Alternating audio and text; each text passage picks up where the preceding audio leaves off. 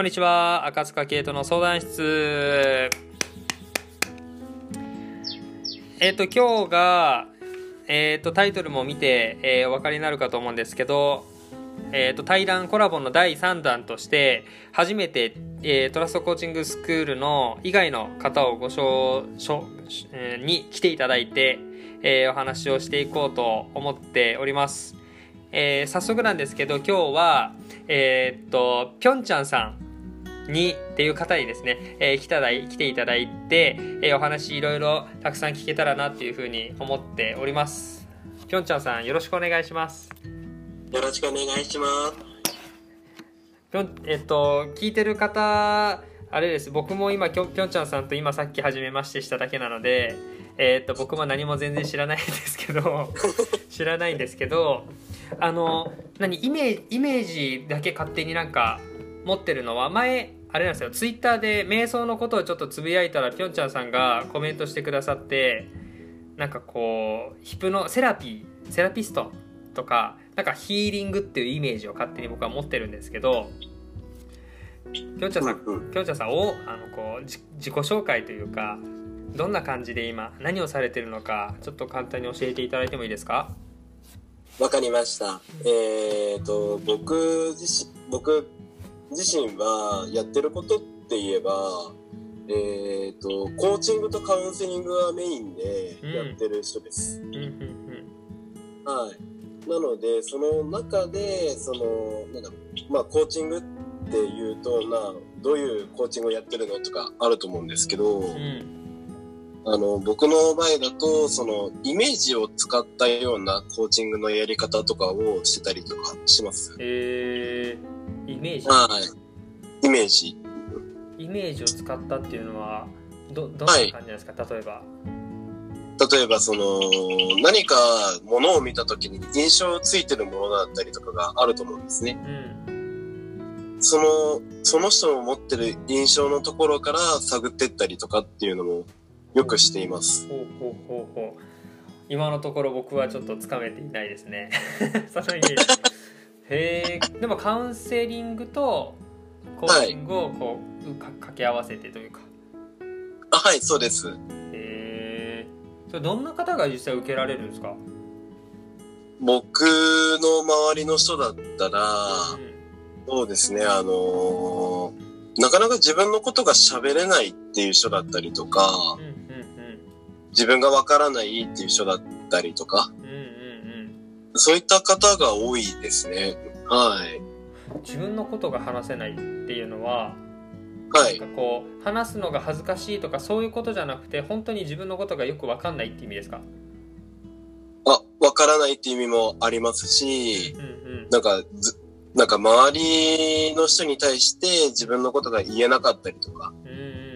んっていう人の方が多いですね。はいまあ、そこにちょっとカウンセリングもうまく使いつつコーチングも使いつつはい。へえその2つを掛け合わせてそういうのをやっていこうと思われたきっかけは何何だったんですか？僕がやっていこうかなって思ったきっかけは、そうですね、あの、僕自身にも、まあ、夢があるっていうことが一番の理由かなと思って。うんうんうん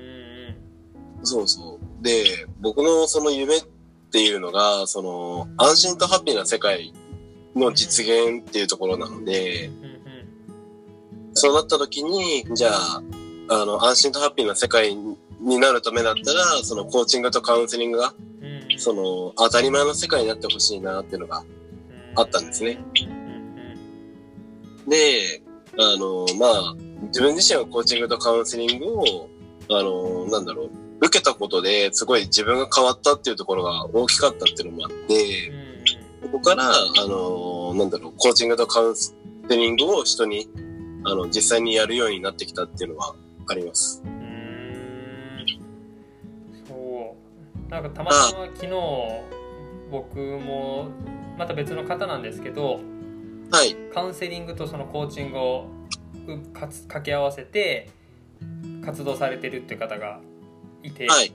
でその方も過去その対人恐怖症？あとはなんか視視線恐怖症っていうのがあってそれですごい苦しんだ過去があってでうんそこから、まあ、自分はこういうふうにちょっとこう克服してきたっていうなんか5つのステップがその方にはあるみたいで。なんかそれを、えー、とコーチングとカウンセリングうまく掛け合わせながらお伝えしながらセッションで一つ一つなんだろうなより良くしていくというか。うんうん。なんかそんなサービスを出されてる方いてそうかその掛け合わせるって概念なかったなと思って。うんうんうんうん。そこがすごいなと思ったのでそうだな僕は完全にコーチングだけなので、うん。カウンセリングっていうのが具体的にどんなことするのかあまりイメージもちょっと湧いてはないんですけどはい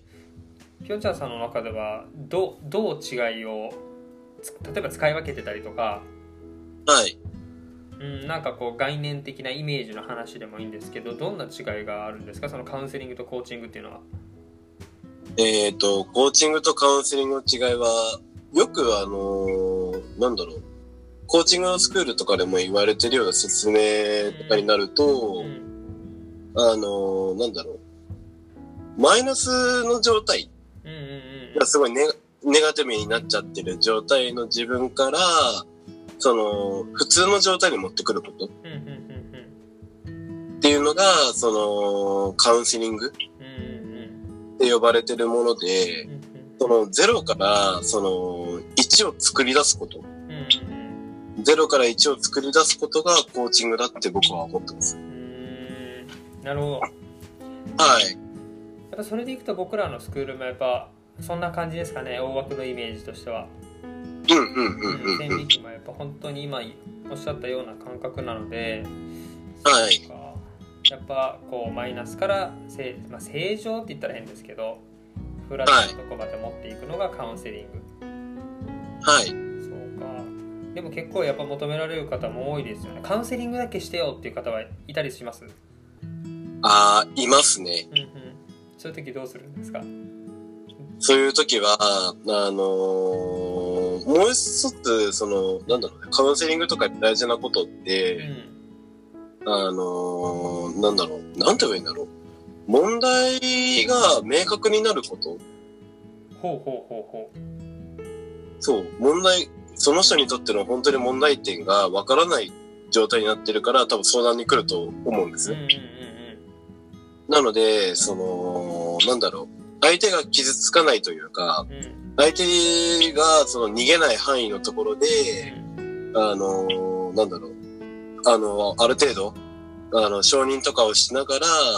質問をしていくような形にして、うんうん。それで、あの、全部入っ、あのー入って、入ってもらうって言ったらおかしいですけど、うんうんうん。うん、あの喋ってもらって、やっと気づくみたいな。うーん。なるほど。でもこう多分どでかい問題に気づいちゃう時もあるわけじゃないですか。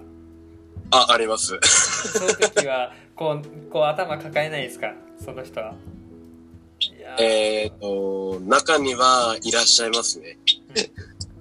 そうそうなった時に例えばもう問題に行き着いたのは分かった。これが問題でこれさえうまくいけばっていうことは分かったけどじゃあどうしたらいいんだって頭抱えた方にはどどんなこうコミュニケーションとか取っていくんですか？その後って。えっ、と、そういった人たちには、うん。えっ、と、コーチングをかけますね。ほうほうほう。うんうん。なるほど。そこで使うんですね。そうです、そうです。要は本当に問題点が分かってきたから、じゃあその原因が分かったっていうことは、あと変えるだけで、うん。あの、だいぶ変わってくるってことだから、うんうんうん。あとはもうそこでコーチングをちょこっとずつやって、うんうんうん要はその一気にこう、あの、大きいコーチングをやってしまうと、相手も困っちゃうから、なので、ほんのちょっと、あのーハードル、ハードルが低くなるようなコーチングをしうんて、うん。ここから徐々に上げていくような感じにします。うんなるほど。いやでもそれちょっといいっすねカウンセリングって。いいっすね っていうのもちょっと短絡的なんですけど。いや、はい。こうさっきおっしゃってたその安心とハッピーっていう言葉で言うとはい。結構僕はこうコーチングを、まあ、自分に対してもあの、まあ、使うというか考えたりする中で、やっぱりこう安心とか安心感っていうものってすごく大事だと思っててはい。そこに行き着くためにコーチングのコミュニケーションを自分とか、まあ目の前の人に使う使うというか活用したりすることも多いんですけどはい。ピョンチャンさんの中ではこう安心安心なんだろうな安心安心って例えばどういう意味なんだろうかとかはい。そのあうんそううんそうだなそうだな安心ってどういう状態のこと言ったりとかはい。最終的に例えばセッションを通じてどういう状態になったら安心だなんかこう一つのゴールというか理想みたいなものっていうのはこうあったりします？そうですね。あのー僕自身、僕にとってのその安心っていうのが、自分らしさでいられることかなって思ってて、うんうんうんうんうんうん。それこそやっぱり人間だから、やっぱりあの、ミスすることだって多いと思うし、うん。あのー多分、あの、まあ、今の社会、うんうん。社会とか生きる中で、おそらくその会社の上司にすごい怒られちゃうっていう話だったりとか、でもその怒られちゃう理由とかって、その人が単純にできないとかじゃなくて、もともとそういうものを覚えることが苦手だったりとか、いろんな苦手なことがあるから、あの、結果それが怒られてしまう結果になっちゃってるっていうのがあるとは思ってて、でも言っちゃえばその人の、あの、個性だと思うんですよね、それも。そう。なので、あのーなんだろう。自分らしさで、自分のやり方で、しっかりその方法を身につけること。うんうんにはもう本当にありのままの自分ですよね。うんそのありのままの自分でいられるっていうことが、うん。あのーほん、あのー自分にとっては安心なものなんじゃないかなって思ってます。なるほどなるほど。はい。いろいろありますね。こう安心のなんでしょう。意味とか定義みたいなものは。はいそ。れぞれあって、まあ、ありますよね社会に出て仕事し始めたら他の人が当たり前にできることは自分ができなくてはい。でそれでだんだん自分なんてって思い始めちゃってはい。で本当はその例えば一つの側面としてこういう仕事ができないっていうだけなのにそれが結果的に自分自身がダメな人間なんだって思っちゃうとはい。だんだんだんだんやっぱ苦しくなってってはい。っていう方もきっとたくさんいると思うんですよね。はい。うん、なんか僕もこう安心感っていう言葉をよく自分に対しても周りに対してもこうなんだろうなよく頭の中でイメージとか使ったりするんですけどうんうん。なんか僕は結構その安心感っていう言葉はなんだろうどんな自分でもここにいたらいてもいいんだって思えることとかうんうんうんうんうん。どんだけ仕事ができなくても自分はここにいてもいいんだって思える自分であったりとか、うんうん相手にそのままでいいんだ今のさっき言ったありのままでいいんだって感じてもらえる例えばコミュニケーションはい。それが例えばコーチングでできるんじゃないかなと思ってるしうんうん。なんかやっぱり僕もあのコンプレックスも過去あってやっぱりそれがううまく表に出せなくてそれがなんかやりたいけどやれなくて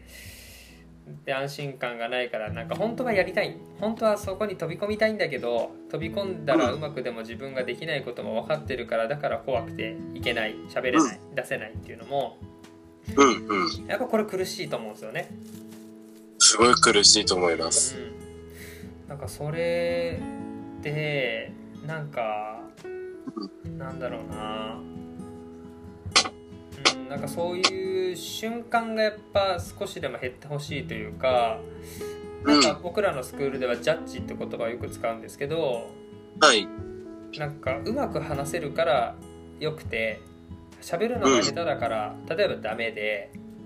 うん。点数がいいから丸で悪かったから×でみたいななんかそういう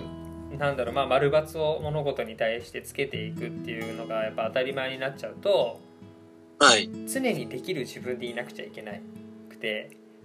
うん常になんか人よりも人と同じであることが丸そうじゃなかったら自分は外れ者なんだっていう感覚がやっぱりどっか苦しくなっちゃうんだろうなって思うといやそんなことないぜっていうその言葉だけじゃなくてはい。物事の捉え方として丸×感覚も減らせたらやっぱり安心感というものも自然に生まれてくるんだろうなっって思いながらやっぱ活動してる部分もあるのではい。いやそれがカウンセリングもねうまく使いながらやってるっていうのがちょっといいなってちょっと僕も本当昨日今日で2人お二方をちょっと直接知ったのではい。すげえタイムリーだなって、うん、思いますね本当にうんうんうんうんうん。そうか。なるほどな。実際はあれですか？セッセッション。はい。えーこうなんなんていうんですか？話話すだけですか？やってるのは。基本的にメインはそうです。ね話すことがメインでやってます、うんうん。ただその相手がそのイメージしにくいって話だったりとかっていう中で、うん。あのたまにあの僕占いとかもやってるのでその占いとかで使ってるあのカラーカラーセラピーのカードがあるけどうんうんその色を出して、その15種類色がある中から、今、あの、どういう未来、未来だったら、ん？今、そのあなたの望んでる未来は、どの色ですかっていう形から引き出すっていうやり方をやってたりと。へはい。ーでその、まあ、やっぱり色にも意味があってはい。この状況でこの色を選ぶっていうことは、まあ、こういう例えば思考してたりとかなんかそういうのがちょっと見えてくるっていう感じですか、あ、そうです、そうです、そうです、そうです。今僕だったら多分黄色を選びますねわかんないですけど明るい色をもなんか服でも結構言うなんか結構たまに意識する時があってうん、暗い色の服ばっかりが好む時期もあればうん。ここ最近はずっとグレーを着てたりとかでもほんとつい最近は白ばっかり着るんですよほうほうほうほう多分こ。の辺もきっとなんかあるんだろうなと思ってそうたまに考えたりするんですよね全然知識僕はないですけど、おなるほど。うんでも、だいぶそこには何かしら意味はあると思うんですね。何か着てるものもそうだし。あの、自分が身につけてるなんか色とか、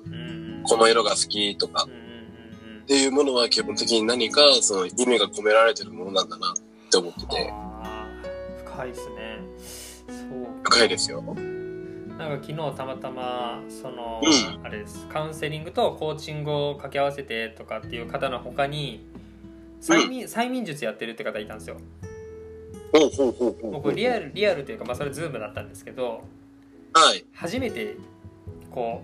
う催眠術やってますって人とオンライン上でも初めて会ったんですよね。催眠術ってどなんかんな何なんですかみたいな話にちょっとまあなって軽く。で今までは結構怪しいもんだって思ってたんですよ正直あー、イメージはちょっと強いですね、そういう。ねあってでもこう話をいろいろ聞いてったら結局うん催眠術も、そのこの人に言われたら本当にちょっとこうかかるかもしれないというかその、まあ、例えば安心感だったりとかちょっとし信頼してるとかはい。催眠術自体をなんかこうかできればかかりたいかけてほしいなっていうこういう心理状態じゃないとやっぱりかかりにくいっていう話をしててあ、そうです、そうです、そうです。そう確かにまあそれは確かにそんなイメージすると思ってでその後言ってたのはこれコーチングも一緒だと思ってるんですって話をされてうんうん。結局コーチングでこの人が言うんだったらあちょっと自分も頑張ろうって思えるかどうかとかあこの人が言うんだったら確かに自分のこの考えはこういう風なのかもしれないなっていうこう素直に相手に言ってることを受け取れるような関係性だからコーチングも機能するってのはやっぱあるじゃないですか。あります、あります。なんかやっぱ催眠術も同じで自分に対してこうしん関係とかやがやっぱりちゃんともともと築けていないとあのどれだけやってもやっぱかからないものはかからないですっていうのを説明をされてなんか妙に納得しちゃって僕は それで言うとコーチングも催眠術も一緒やんって思っちゃってそうです、そうです、そうです、そうです。一気にちょっとこうなんていうんですか現実的なリアルなほんなんか本当にやっぱそういうのってあるんだなっていうのを昨日ちょっと初めて感じたところはあって。うんうんうんうん。できょんちゃんさんもそういうのなんか学んだりとかちょっと意識して使ったりみたいなのはあったりするんですか？えーっと、本当にね、あの、タイムリーな話で、あの、ここ最近本当にあの、その催眠戦術の関係だったりとか、うんその今後先で自分がやっていきたいことの一つにある、そのヒプノセラピーの認定を取りたいっうんうんていうところっていうのも、全部、その、なんだっけ、催眠に全部関わってるところの話なので、なので今、催眠療法を勉強してる最中なんです 僕もそのヒプノセラピーって言葉だけはなんかちらほらだけで調べたことも全然ないんですけどはい。僕のこれ完全なイメージなんですけどあの、はい。なんか例えば例えばですけどこう寝て目を閉じてなんかこう語りかける感じなんですよねそのはい。なんていうんですかコーチとかカウンセラーの人がこう喋るってその記憶でちょっとちっちゃい頃の自分に戻るみたいなうん。でなんかそういう過去の自分とかそういうのをなんか疑似体験してなんかまた今にもう一回帰ってくるみたいななんかそこでいろんな気づきだったりとかこうなんか深い自分の深層心理の部分も見えたり感じたりみたいなっていうなんかそんなあと前世とかなんかわかんないですけど。あ、そうです。大体そんな感じです。ああなるほど。え目的は何ですか？ヒプノセラピーっていうのは最終的に。ヒプノセラピーの目的っていうのは、うん。要は、あのー僕たち意識してる中で、あのー潜在意識と潜在意識の話があるのって知ってますか、うんうんで、おそらく僕たちが意識してること、意識してるのが100%のうちで、もう本当にあのー、5%ぐらいしかその潜在意識、うん。要は自分の考えとかを出してない状態。うんうん。で、その後、その他の95%以上っていうのはもう無意識で何かをやっていることになっているもの。うんで、その、なんだろう、僕たちは子供の頃からずっと何か教育を受けたり、うん何かいろんな出来事があったりとかする中で、あの、いろんなことを学んで、学習をしてきたから、ん今の僕たちもいると思うんですね。で、だけど実際、今、その、本当にちっちゃい頃にこういうことがあったとかって覚えてたりする人そんなにいないと思うんですね。あの、こういうことは覚えてないけど、でも、なんか、覚えてないけどなんかあるような気がするみたいな感じとかでもなんか、なんだろう。例えば自分のやりたいことがあるのに、なんかやれない引っかかり感がどっかにある。はいはいはいその引っかかり感を、の原因が、その子供の頃に何かがあったからっあていうものなんですね、基本的には。ーほうほうほそれを、あの、掘り出すために、イメージセラ、え？違うわ。ヒプノセラピーという手段を使って、う、うん、瞑想してもらう中で、あの、思い出してもらうという。えー、それまあ問いかけをしてちょっとこう、はい。考えていくというかそうです、そうです、そうです、そうです。へえすごいなでもそういうことができるですねなんか出てくるんですね実際受けるとあ、実際出てきます。へーえ本人もなんかハッとした感じはされるんですかやっぱり？しますね。僕自身が結構そういう、あの、ヒプノセラピーとかイメージセラピーっていったようなところで結構、あの、明確になりやすいタイプなので、僕自身も。なので結構、あの、ヒプノセラピーとか受けたりするんですけど、その中でやっぱり、あのなんだろう。自分のちっちゃい頃思い出せなかった話とかが結構思い、思い出してくるような感覚にもなってて、それが、あ結局、あ、これが理由でできなかったねって分かってきたりとか。うんで、じゃあそこからあとは意味付け変えるだけなので、うんなるほど。はい。そう意味付け大事ですよね大事です。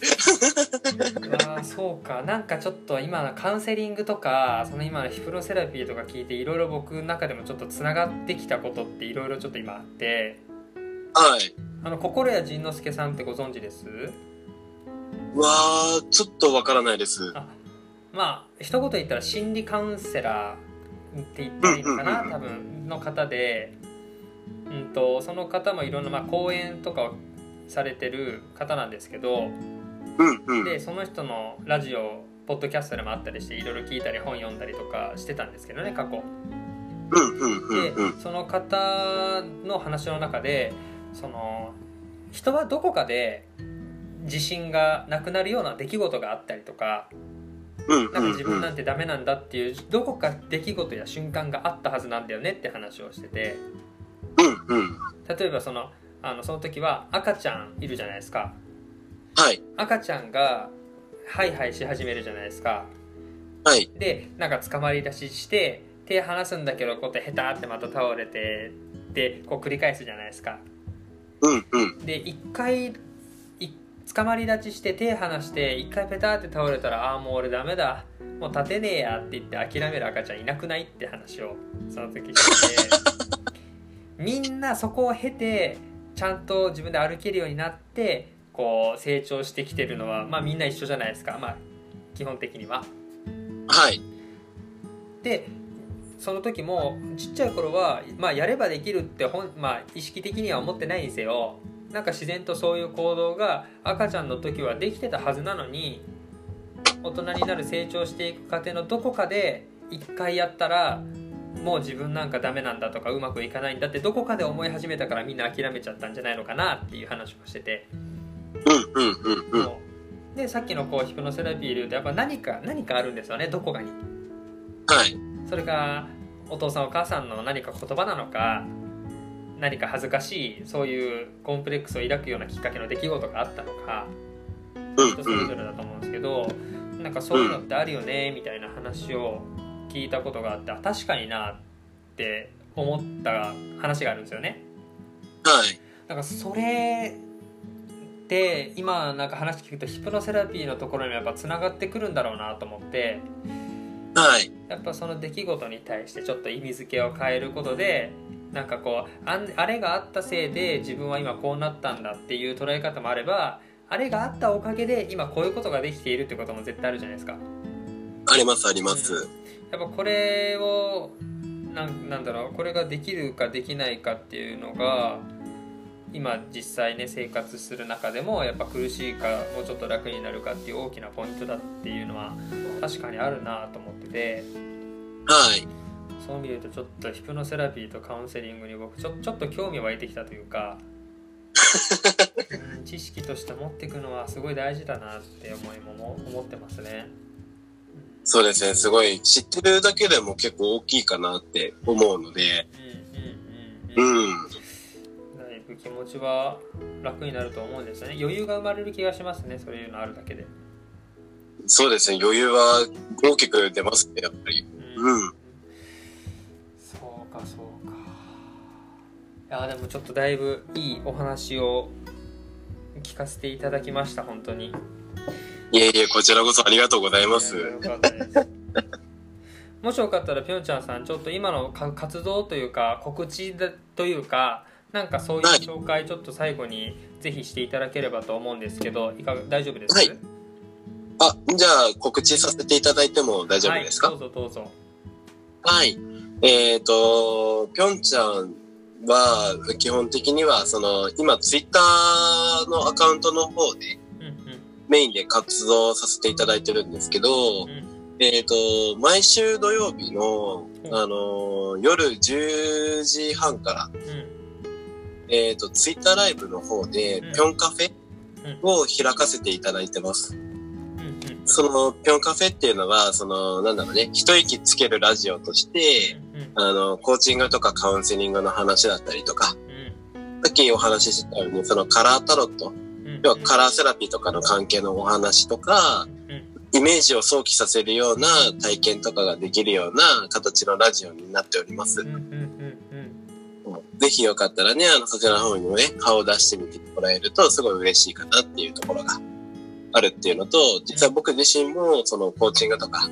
カウンセリングとかを、あのーなんだろう、サービスとしてうん。提供したりとかするので、うん。ぜひ気にな気になったらね、あの、来てみてもらえるといいかなと思ってます。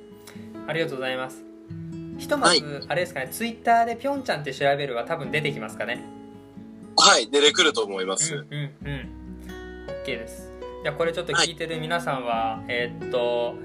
まあキーワードで、まあ、とりあえずぴょんちゃんツイッターでぴょんちゃんって調べていただきたいんですけどまああのカウンセリングとかコーチングに興味があるちょっと知りたいなって方とか、まあ、コーチングの僕のスクールの、えーっと認定コーチの中でもこうカラーカラーカラーセラピーとかその色うんうん。なんかそういうのを資格持ってたり活動されてる方もたくさんいるっていうのは僕も知ってるので、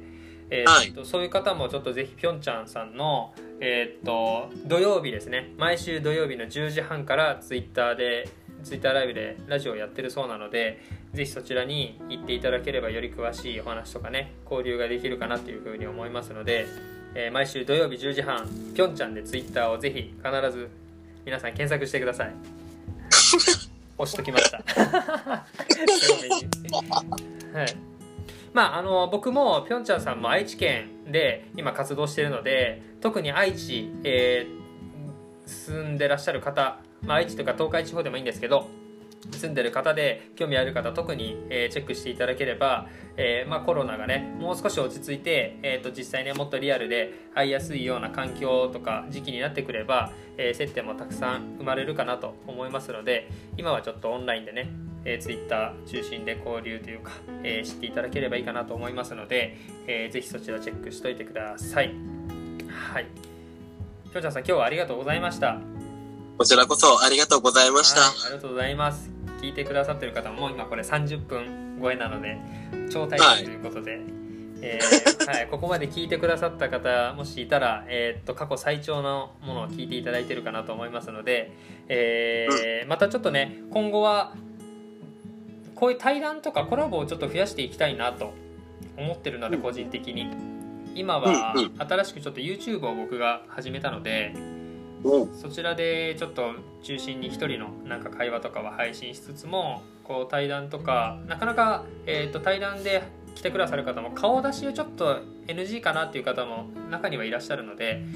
そういう方はラジオでちょっとね知っていただいてそこから SNS とかね、えー届いていったらいいかなと思いますのでぜひそちらも、えー楽しみにしてもらえればと思います。ではではそんな感じで、えー今日はおしまいにしたいと思います。最後まで聞いてくださった方ありがとうございました。それではまた。ありがとうございます。はいありがとうございます。じゃあねー